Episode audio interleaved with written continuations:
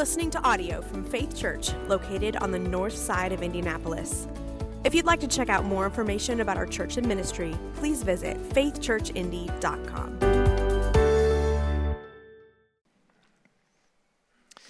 Would you stand with me uh, for the reading of God's Word? Our text today comes from Matthew chapter twenty-six, verses fifty-seven to sixty-eight. Then those who had seized Jesus led him to Caiaphas, the high priest, where the scribes and the elders had gathered, and Peter was following him at a distance, as far as the courtyard of the high priest, and going inside, he sat with the guards to see the end. Now the chief priests and the whole council were seeking false testimony against Jesus, that they might put him to death. But they found none.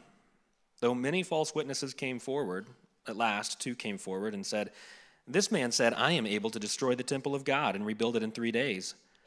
And the high priest stood up and said, "Have you no answer to make? What is it that these men testify against you?" But Jesus remained silent. And the high priest said to him, "I adjure you by the living God, tell us if you are the Christ, the Son of God." Jesus said to him, "You have said so. But I tell you, from now on you will see the Son of Man seated at the right hand of power and coming on the clouds of heaven." Then the high priest tore his robes and said, "He has uttered blasphemy. What further witnesses do we need? You have now heard his blasphemy. What is your judgment?" They answered, "He deserves death." Then they spit in his face and struck him, and some slapped him, saying, "Prophesy to us, you Christ. Who is it that struck you?" This is the word of the Lord. I still remember saying this, "Oh, that nurse is going to meet our baby." When my wife, Amelia, had given birth to our first two kids, uh, they both come two, maybe three weeks early, and she had tended to have pretty quick labor and deliveries. Uh, so uh, first of all, moms, do not hate her. Uh, it just is what it is. So by the time we were expecting our third one, we kind of knew the drill, right? And our due dates, her due date's still a ways off, but she starts having contractions closer and closer together, like less than five minutes apart. So we're like, okay, time to head to the hospital.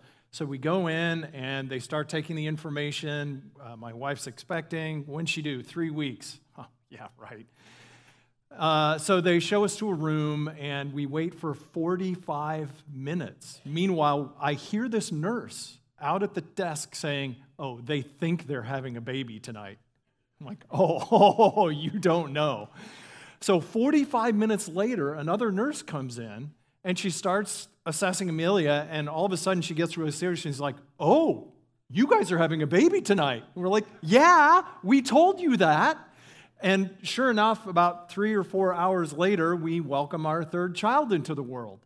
And that's where I determined, I'm going to make sure this nurse meets that baby, right? Because you think we don't know about having babies? We know about having babies. You don't know about having babies, right? Have you guys ever experienced anything like that where you were misjudged? You were treated wrongly. People made assumptions about you. People said things about you that weren't true. And, and how, how can you talk about, how could you assume that about me? How dare you think that I would be that kind of person? We get frustrated, right? There's something in us that just that bristles at that, and, and we want to defend ourselves. We want to set the record straight. We want them to know that we know and we're right and, and we understand. If you've ever been treated unfairly, if you've ever been wrongly used, wrongly accused, Jesus knows what that is like. The sinless Son of God was falsely accused, wrongly condemned, judged worthy of death, mistreated and abused. And as we see what that was like for Jesus and what he experienced and how he responded and what he accomplished through that for us, it gives us hope and help. So if you haven't already, go ahead and turn in your Bibles to Matthew chapter twenty-six if you're using the black Bibles in front of you. Uh, it's on page nine ninety.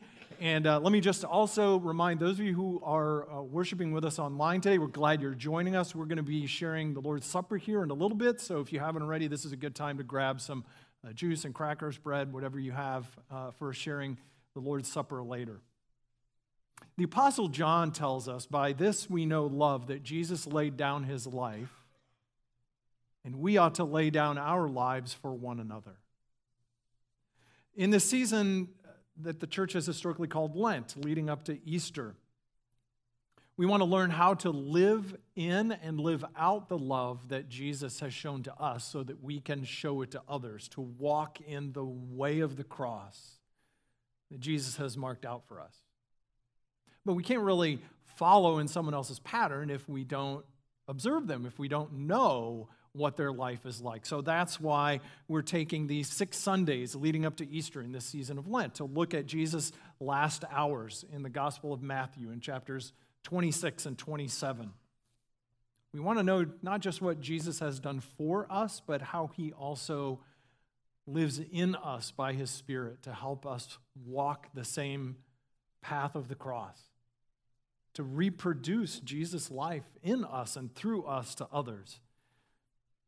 We've seen Jesus in the garden praying and submitting himself to the Father's will, and last week we saw Jesus' betrayal by Judas and his arrest. And today, with his commitment to the Father's will set in his mind, we're going to see how Jesus responds to this unjust trial and false accusations and abuse, and how he continues to walk in the way of the cross, and what that does for us and what it does through us. So we're going to look at this passage in three movements, three sections this morning: the unjust trial, the silent defendant, and the coming judge and king. So let's jump into that together. We begin with this unjust trial, with these illegal proceedings, starting in verse fifty-seven. This trial before Caiaphas, the high priest, had to be sort of quickly pulled together, because the, the backstory is they were looking for a way to accuse Jesus. And now all of a sudden at his Last Supper, when Jesus announces, I'm going to be betray, betrayed and handed over to death, suddenly things start picking up pace. And Judas goes to the high priest and uh, arranges to have Jesus arrested. And uh, then the, the high priest, as we saw last week, sends off this group of temple guards, probably with some Roman soldiers and a few others as well, to uh, arrest him. And that's where we pick up the story in verse fifty-seven. Those who had seized Jesus led him to Caiaphas the high priest, where the scribes and the elders had gathered. Now, it was not immediately apparent to us, but uh, for those who are familiar with the background here, there's so much wrong going on in these verses. It's hard to even know where to begin. Uh, we learn from second century Jewish writings uh, about how trials were supposed to take place, uh, of everything that's wrong here. Uh, first of all, the trial was supposed to be held in the temple court, not in the home of the high priest. Uh, second, remember, this is happening in the middle of the night, and that was actually forbidden in cases of capital crimes. You, you had to hold that trial during the day. And then uh, third, in case of a trial like this, you could announce an acquittal on the day of the trial, but if you were going to hand down a guilty verdict, it had to wait until the next day. So that meant you couldn't have a trial like this on the day before the Passover or a festival, because you wouldn't be able to give the guilty verdict on the Sabbath, right? So they're meeting in the wrong place at the wrong time, seeking the wrong charges against the wrong person. This whole trial that Jesus goes through is full of injustice. And there's this sad note in verse fifty-eight. If you heard that, Peter was following at a distance as far as the courtyard of the high priest, and going inside, he sat down with the guards to see the end. Now, Peter's whole sequence of events in this chapter leading up to his eventual denial of Jesus is, is devastating, but we're going to look at that in detail next week. Not only are the proceedings illegal, but they're also filled with false witnesses and a predetermined outcome. Look in verses fifty-nine and sixty. The chief priests and the whole council were seeking false testimony against Jesus that they might put him to death, but they didn't find any, although many false witnesses came forward. So they're looking for evidence, but they're looking for a particular kind of evidence because they want a conviction. And so they're looking for any details or facts that will get them what they want. They're not interested in actually finding out the truth and doing justice. And so they invite all these witnesses that come forward, but we're told in the other Gospels that their testimony didn't agree. Reminds me of the story of the four high school students who show up late for a test, and they come into class and tell the teacher, ah, you know, we're sorry, we, we had a flat tire on the way to class. And the teacher says, ah, it's, you know, I understand, that happens, no problem, just sit down and take the test. And she puts them in different corners of the room and gives them a sheet of paper with one question on it. Which tire was flat? Because it's not so easy to get false witnesses to agree on what supposedly happened, right? And they had to throw this trial together in a hurry. They didn't have time to coach the witnesses to, to get the evidence that they wanted. So they have this parade of witnesses whose testimony doesn't even agree. And not only that, but the trial has a predetermined outcome, right? You, you heard that part. A trial is supposed to be about looking for evidence to come to the truth and render justice. This trial was about looking for whatever they could find, the end of verse fifty-nine, so that they could put him to death. The ending of this trial is a foregone conclusion. They're just looking for a way to get there. And maybe you felt that way in your experience sometimes. Like, people have already judged me, and they're just looking for evidence to pile up against me. Well, Jesus' trial is full of illegal proceedings and false witnesses and a predetermined outcome and now distorted testimony. Look in verse sixty-one. The last two witnesses came forward and said, this man said, I'm able to destroy the temple of God and rebuild it in three days. Two of them come forward, which was the bare minimum, right? You, you weren't allowed to convict anyone except on the evidence of two or three witnesses. Ideally, the more the better. So, you know, they just, they get the bare minimum to, to sort of satisfy the requirements. And it's actually a serious charge, because if Jesus had threatened to destroy the temple, that was serious. They, they might have something that could stick. As one commentator Uh, points out, to suggest the destruction of the temple was, quote, a threat not just to stone and to gold, but to national identity, to self-understanding, to hope, and to pride. And the Romans took threats to temples seriously, so, so this was both sacrilegious and seditious, if it's true. But the testimony, of course, is a distortion of Jesus' words. What he had actually said, John records for us in his gospel, destroy this temple, and I will rebuild it in three days. Jesus didn't say he was going to destroy the temple, or he was even encouraging people to destroy the temple. And John points out that the temple Jesus is talking about is not Herod's temple, it's, it's his body. And there's this great irony here, because this unjust trial with false accusations and distorted testimony ends up producing exactly what Jesus had predicted. He will die on the cross, and he will rise on the third day. Jesus is arrested like a violent criminal under cover of darkness when he had been openly teaching in the temple. It was no secret what he was saying. He's subjected to uh, an unjust trial with illegal proceedings and false witnesses and a predetermined outcome and distorted testimony. And how does Jesus respond to all this? That's the second thing. We see this silent defender. Jesus stands silent before his accusers. He, he refuses to answer. Look in verse sixty-two. The high priest stood up and said, have you no answer to make? What is it that these men testify against you?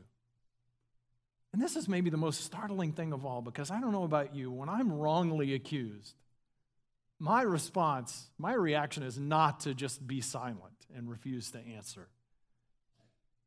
Caiaphas is amazed, probably frustrated at Jesus' silence, and so he, he gets up to his feet and, and, and asks Jesus, what, don't you have anything to say? Tell me about this. You, you might be wondering yourself, why is Jesus silent in the face of these accusations? And there are actually several reasons. First, Jesus is fulfilling Scripture. The, the prophet Isaiah records this uh, about God's suffering servant who will take the weight of his people's sin on himself. He was oppressed and afflicted, yet he did not open his mouth. He was like a lamb led to the slaughter. And as a sheep before her shearers is silent, so he did not open his mouth. The scriptures tell us that the suffering servant, the Messiah, Jesus, would not answer back, would not defend himself, but would absorb the false accusations. And second, Jesus didn't want to answer because, as we've seen in Matthew's gospel and throughout all the gospels, for his whole ministry, Jesus knew that people misunderstood who he was and what he had come to do, what kind of a Messiah he was going to be.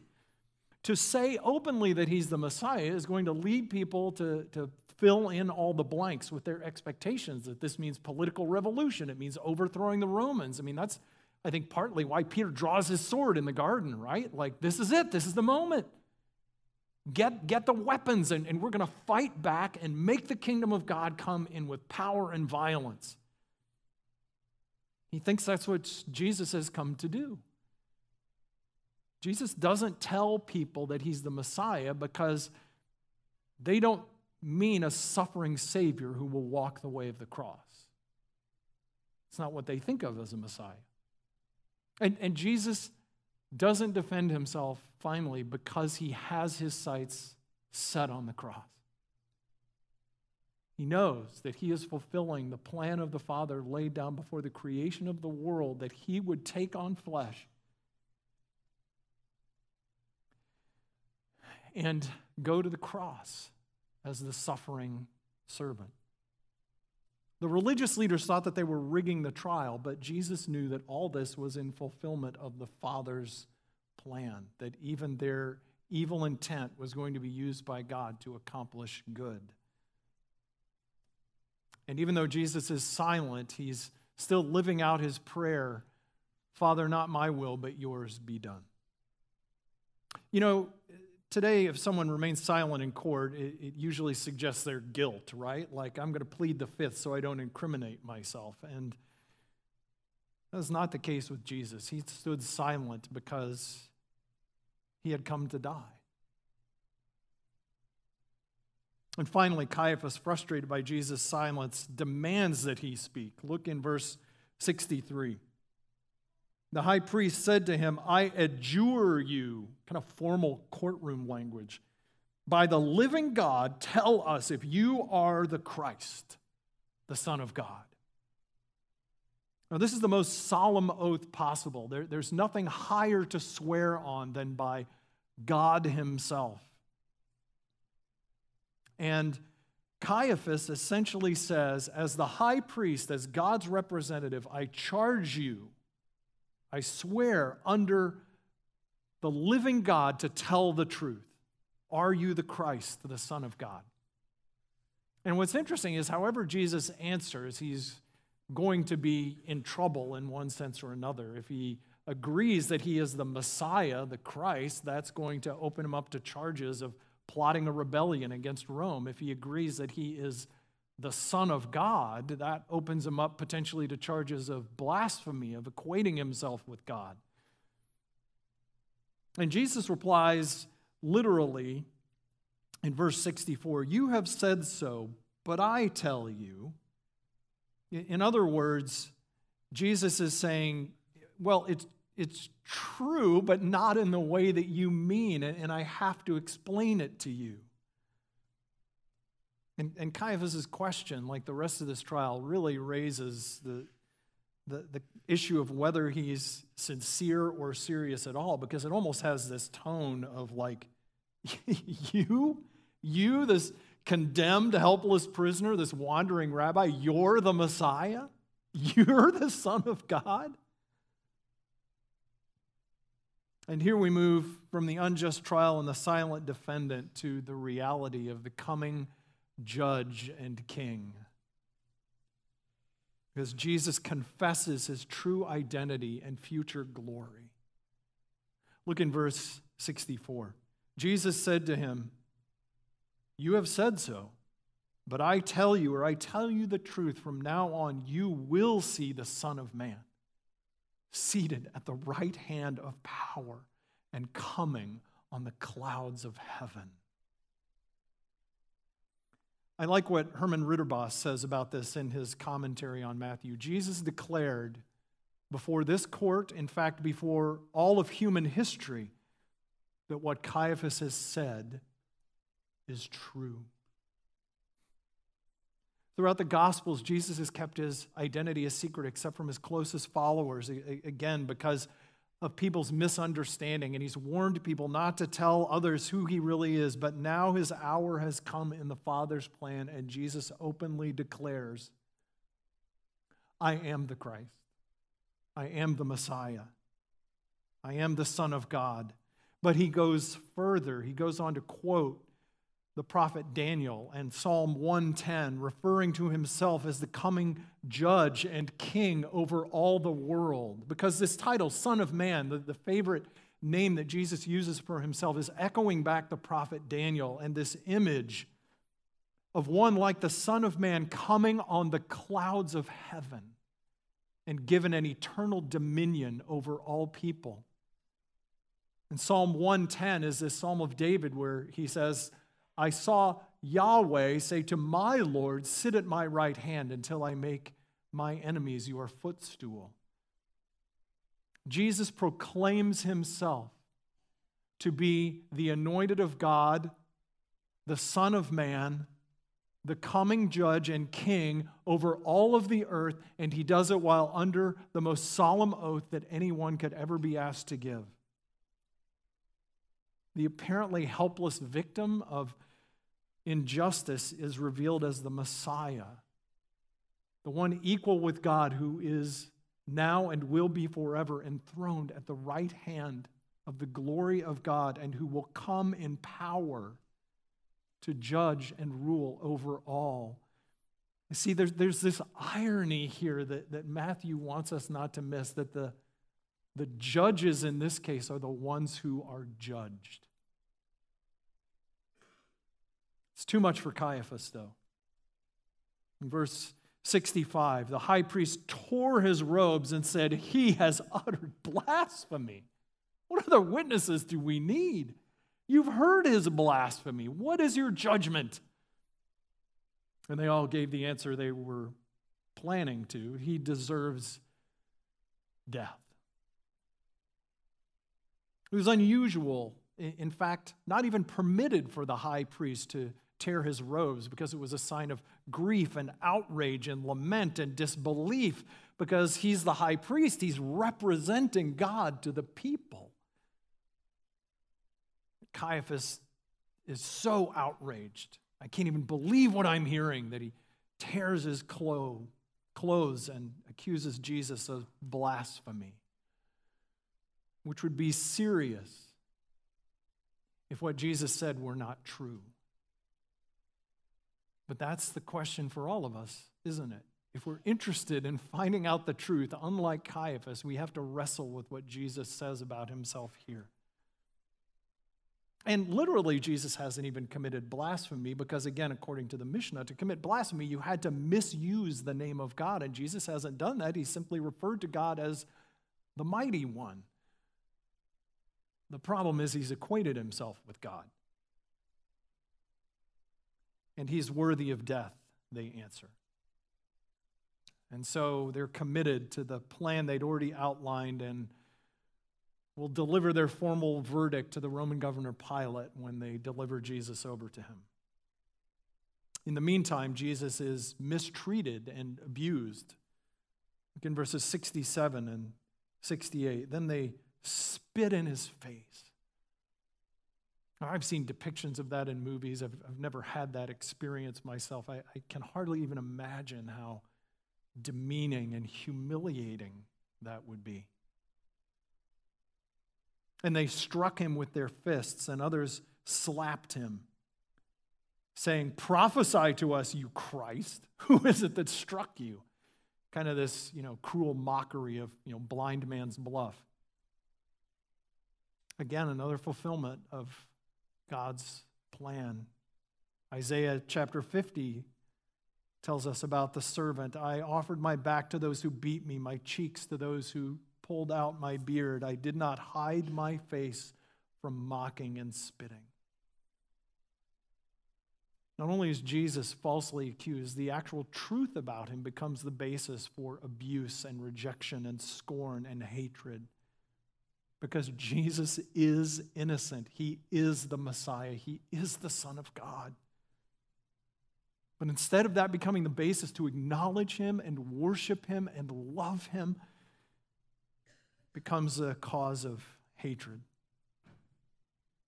From beginning to end, we see in Jesus' trial, injustice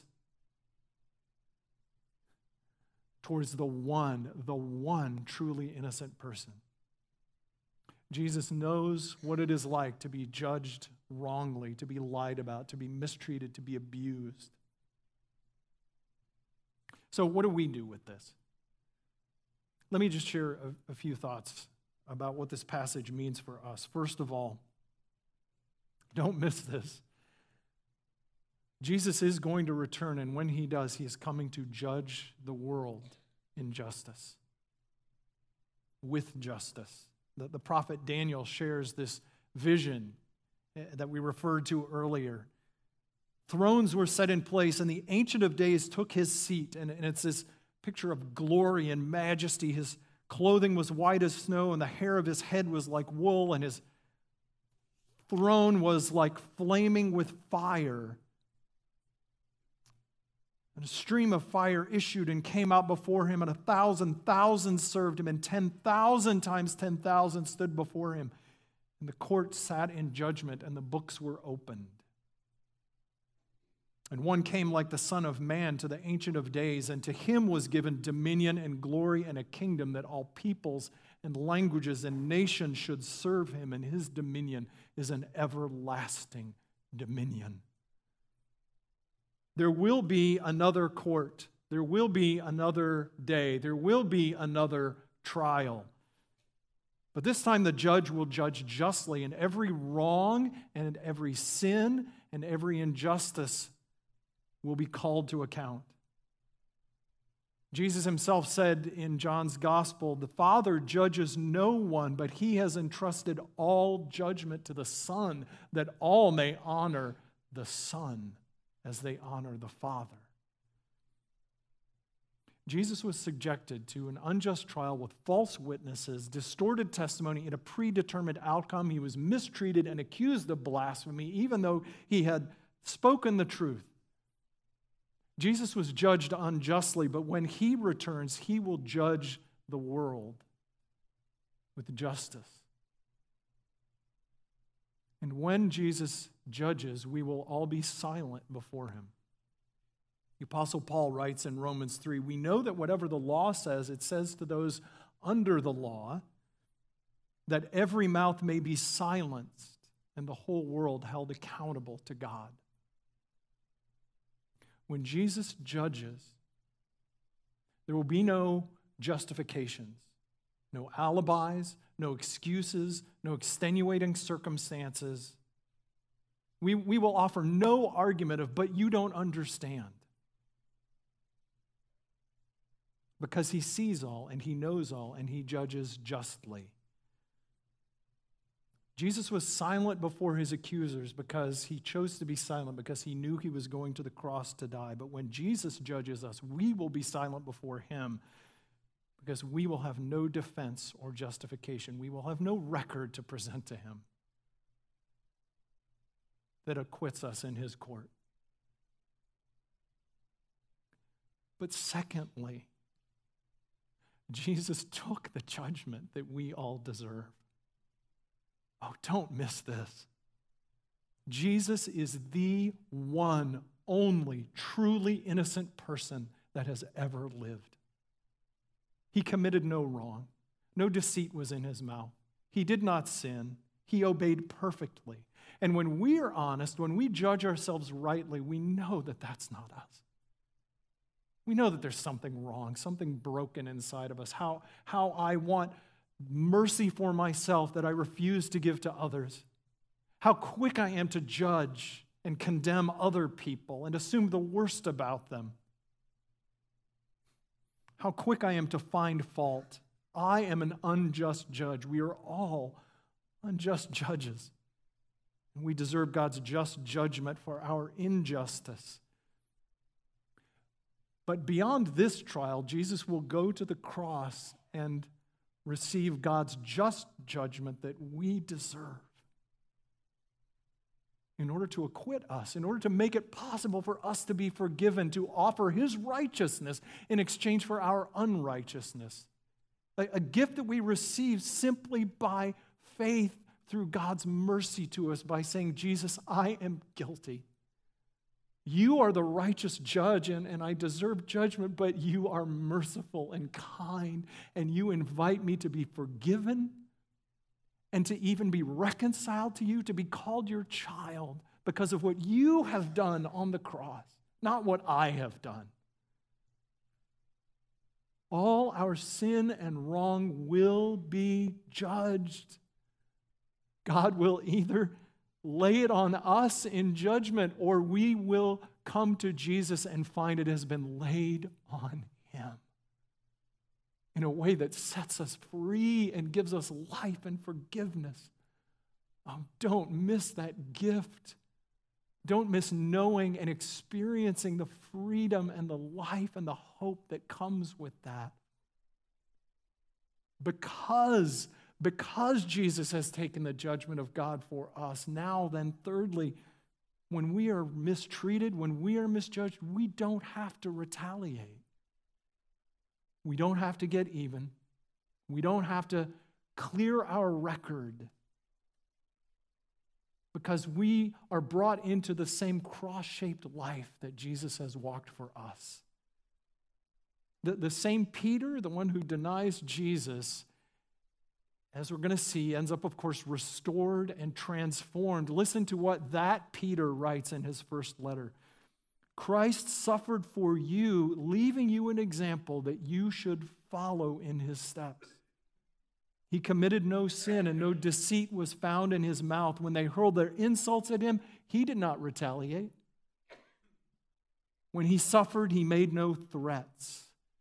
Instead, he entrusted himself to him who judges justly. When we are treated unjustly, everything in us screams for justice and judgment and revenge. We're called to follow Christ's example. More than that, we're empowered now to follow Christ's example.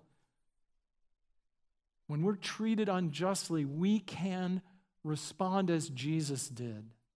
We don't have to retaliate. We don't have to justify ourselves. We can trust God because none of us likes being lied about. None of us likes being misquoted. None of us likes being abused, mistreated, lied about. But Jesus knows what that is like. And, and he's not just a, a model to inspire us. He now comes to live in us by his Holy Spirit to help us walk the same cross-shaped path. And Jesus was able to do that because he was secure, grounded in the Father's love and knowledge of him. When I want to strike back and defend myself, it's often because I feel like I need to clear my name, right? Like I want people to judge me in the best light. I want to put evidence forward. I, I, I want them to think well of me. I want to have a record that I can point to. And Jesus is saying, oh, drop the record and take mine instead. Don't you see, when, when you are secure and grounded in the Father's love, I don't need to have a record to boast in. I don't need to defend myself. I don't need to be right. I don't need to win.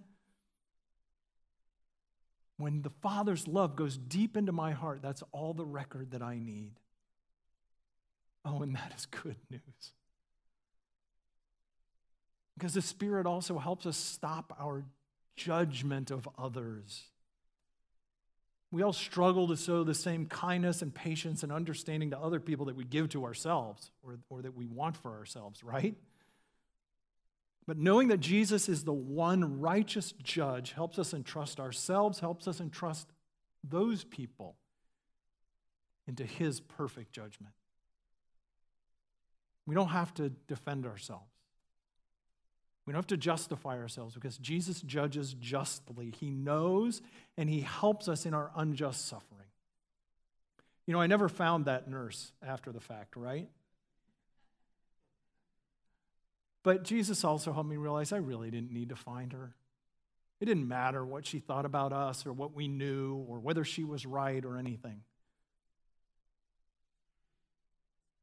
Jesus was judged unjustly. When he returns, he will judge with righteousness. Every mouth will be silenced before him.